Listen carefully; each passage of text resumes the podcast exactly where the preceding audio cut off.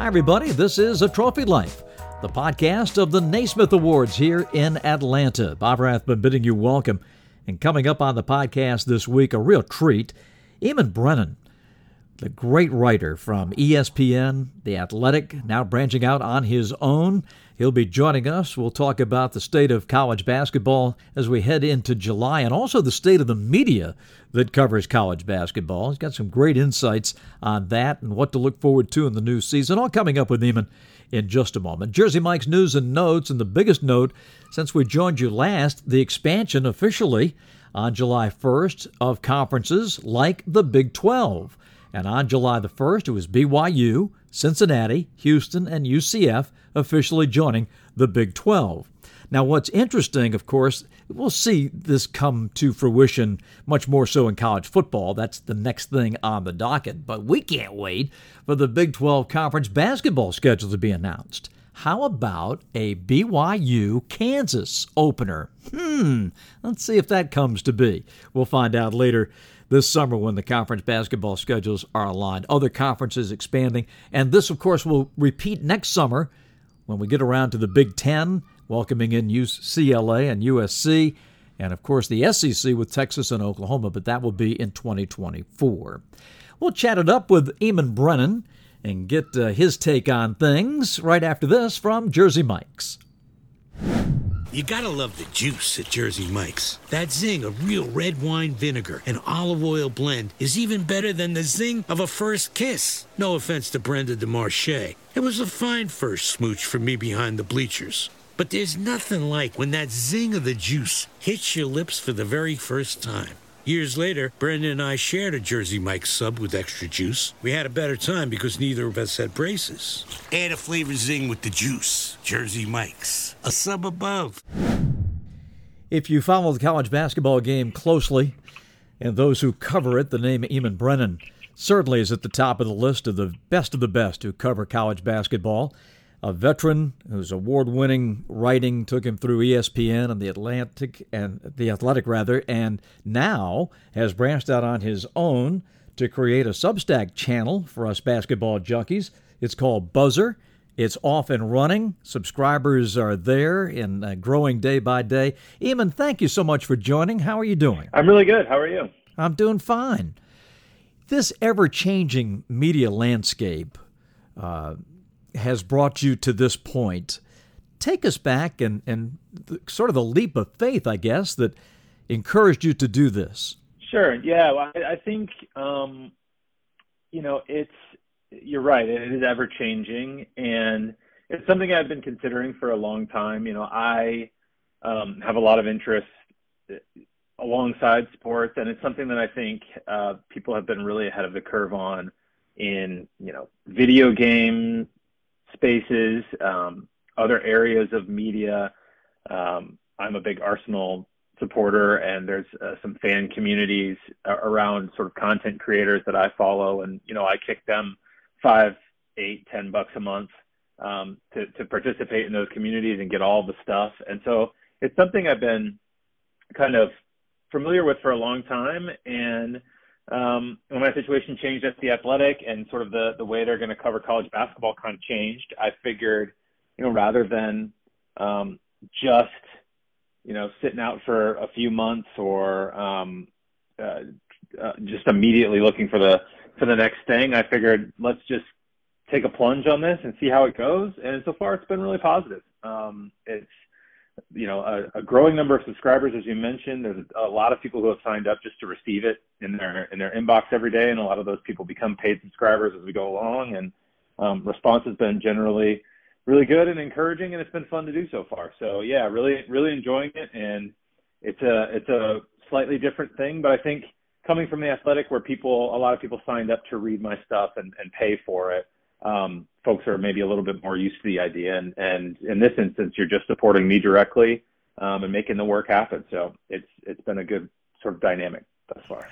Eamonn, what do you think the future holds uh, for online uh, and maybe even broadcasting, if you have an opinion, of how college basketball is going to be covered in the future? It's a great question. I mean, I think this sort of stuff makes a ton of sense. I think media for really devoted communities of fans is still very viable. You know, I when I was a a long time ago, I helped found a, a website about uh, Indiana basketball. That's you know was an early um, example of, of reader funded coverage of one specific team, and that's still an ongoing concern. The the um, you know my friend who runs it, uh, Alex Bozich, has been doing it now for the better part of two decades. Um, you see this a lot with you know a website like On Three, uh, which is relatively new but built around fan communities and, and really intense coverage of NIL deals and the business of college sports. Like there are a lot of people that care about that stuff. It's maybe a harder sell to folks who are sort of generalists or who are running generalist publications and, and sort of see college basketball as a fun thing you do for a month or two early in the year before everybody gets back to um, spring football or the NFL um, or the things that they think you know that they see as like when they're sitting down and looking at the numbers that are are um, you know in comparison uh, maybe college basketball compared to you know the NFL or free agency or whatever is not doing that same that same number. But um, I think that there are a lot of fans out there who are hungry for that sort of stuff. It's part of why the Athletics College Basketball Desk was so successful in the first place. And I think um, to a small degree and, and in a niche sense, uh, it's what I've sort of experienced so far that there are a lot of people who um, want to read about the sport. They want to read about it all the time. They're really they're really devoted, and uh, you just have to find a way to to sort of right size that in a business sense. I think the Substack thing makes a lot of sense, and I think you know sites like like On Three and, and other um, sites that you know popping up here and there um, make a ton of sense as well. It's just there's different models and and the kinds of fans that you're trying to hit in the certain kinds of publications are just you have to be really considerate with it. I think. We are, of course, knee deep into summer basketball now with uh, Peach Jam and all the youth tournaments that are going on across the country. The month of July, of course, this is that time where we get a peek into the future with what's happening.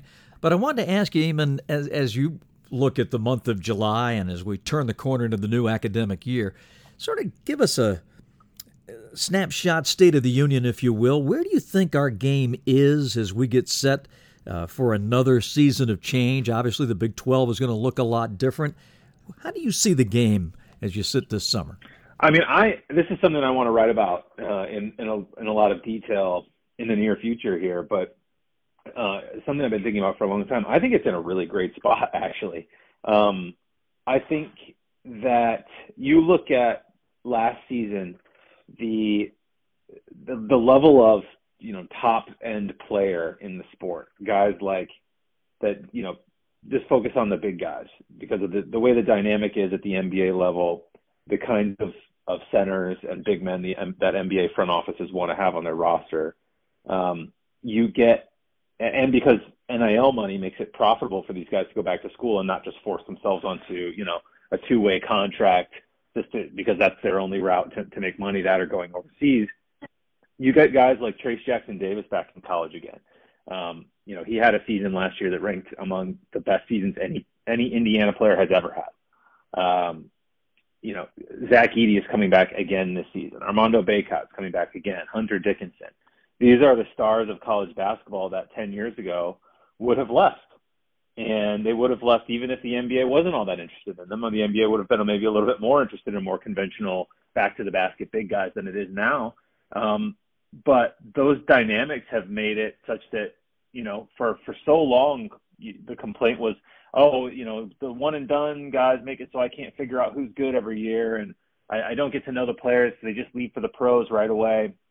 There's still a little bit of that, but but if you don't know who these guys are, you haven't been paying attention for a couple years now. And um, I think the ability for teams to rebuild their rosters really quickly through the transfer portal has generally been a good thing as, as I sort of mentioned, kids are getting paid, which is something that has been the you know the inequitable thing about college sports for a long time, and um, it's a little bit wild westy at this point. But I think it'll kind of normalize as everybody gets used to things. I think the transfer thing will normalize as, as sort of the COVID era transfers and everybody just getting waivers all the time kind of fades away a little bit.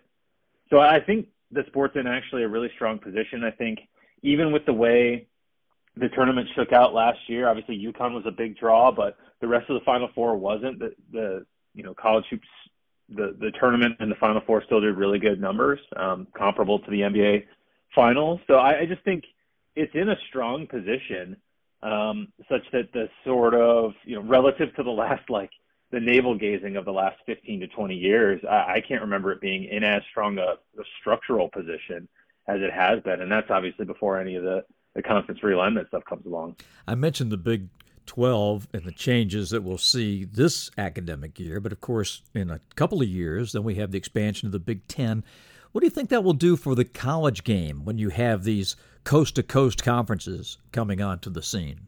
Yeah, I, it's going to be really interesting. I mean, I think I think it you you do lose a little bit of the culture of some of these places. I, I wrote a thing yesterday about why I think UConn should stay in the Big East.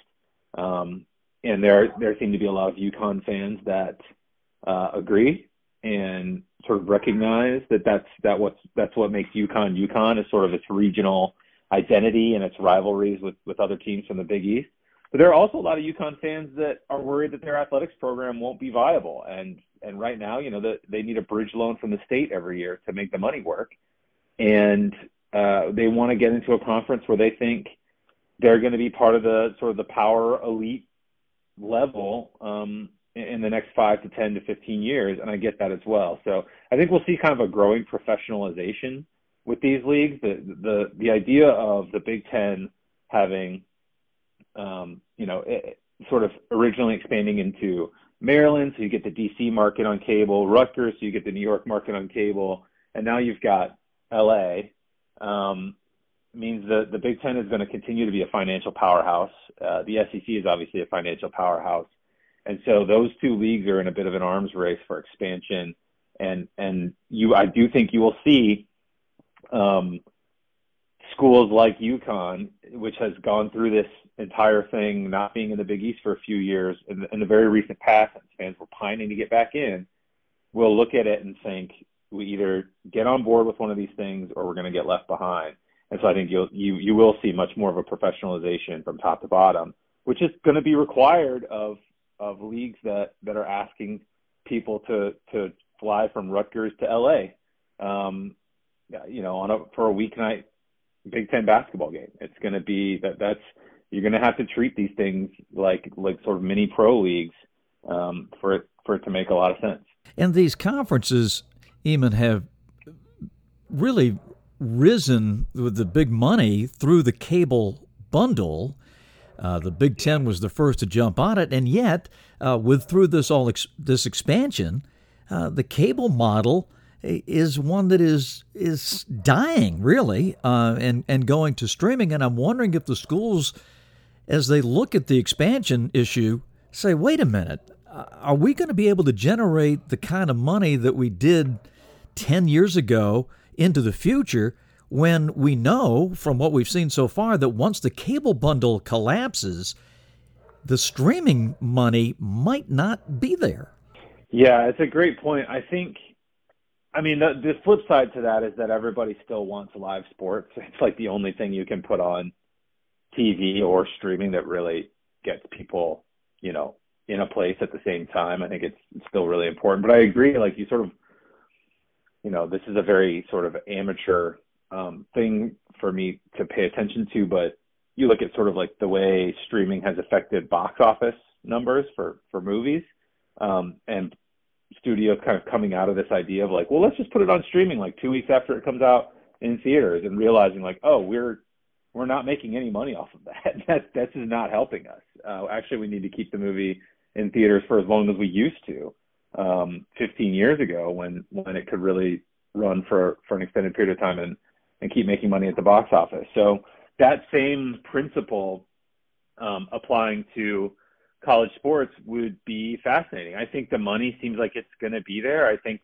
that these you know companies like ESPN and CBS um, are cutting around the margins, but still very invested in the core product, which is live sports and the people broadcasting those live sports.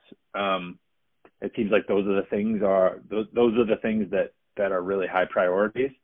And so maybe it's not going to happen for a while, but I agree with you that if that if that model totally goes away, um, and people just aren't willing to pay for the SEC network or something, um, you know, sort of standalone on its own, then yeah, you could have an issue. But right now, I think the money is still there, and and the sort of interest um, is still there. And in college basketball, you know, that that stuff dictates the regular season. The one thing college basketball has going for it is the NCAA tournament makes a ton of money, and it's a one-time deal, and it's run through the NCAA, and that contract is kind of is what it is for you know the next 15 years or whatever. So I think that that part is stable, but you're right. The rest of it, it feels like it's in total flux, and, and 10 years from now could look very different.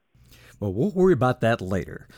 We're getting ready. For, we're getting ready for 23-24, and you touched on it just a second ago about NIL and how players are coming back, and of course the guy at the top of our totem pole from last year, Zach Edey, coming back to Purdue.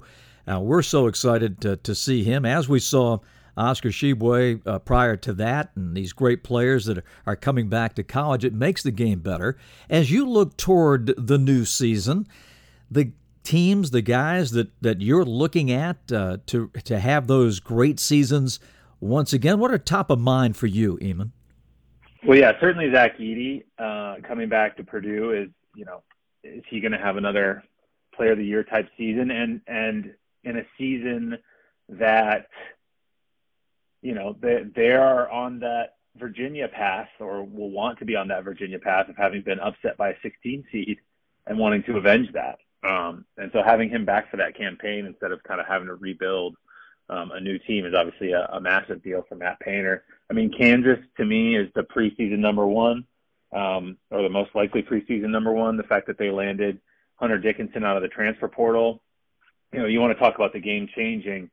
I don't know if a player as productive, as good as Hunter Dickinson has ever transferred in the history of college basketball. It just doesn't happen.